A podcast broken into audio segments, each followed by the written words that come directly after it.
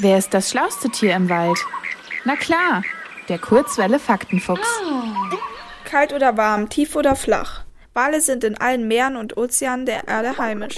Es gibt sie in groß und klein, vom Blauwal, dem größten Tier unserer Erde, zu Delfinen. Denn ja, auch Delfine sind Wale.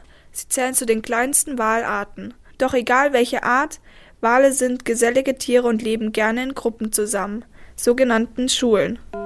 Aber das hat natürlich nichts mit unseren Schulen und Lehrerinnen zu tun. In ihren Schulen, also in der Herde, spielen sie mit anderen Walen, stupsen sich gegenseitig an oder schlagen mit ihren Flossen auf das Wasser. Wale sind keine Fische, sondern Säugetiere.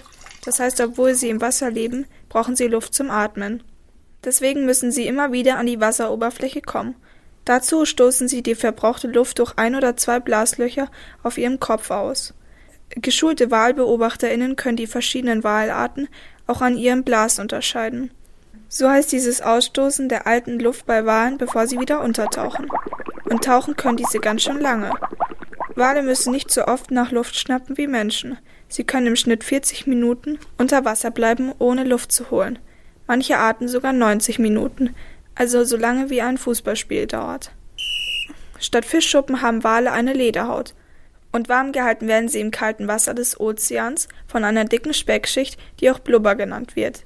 Bei besonders großen Walen kann diese Schicht bis zu 50 cm dick werden. Oh.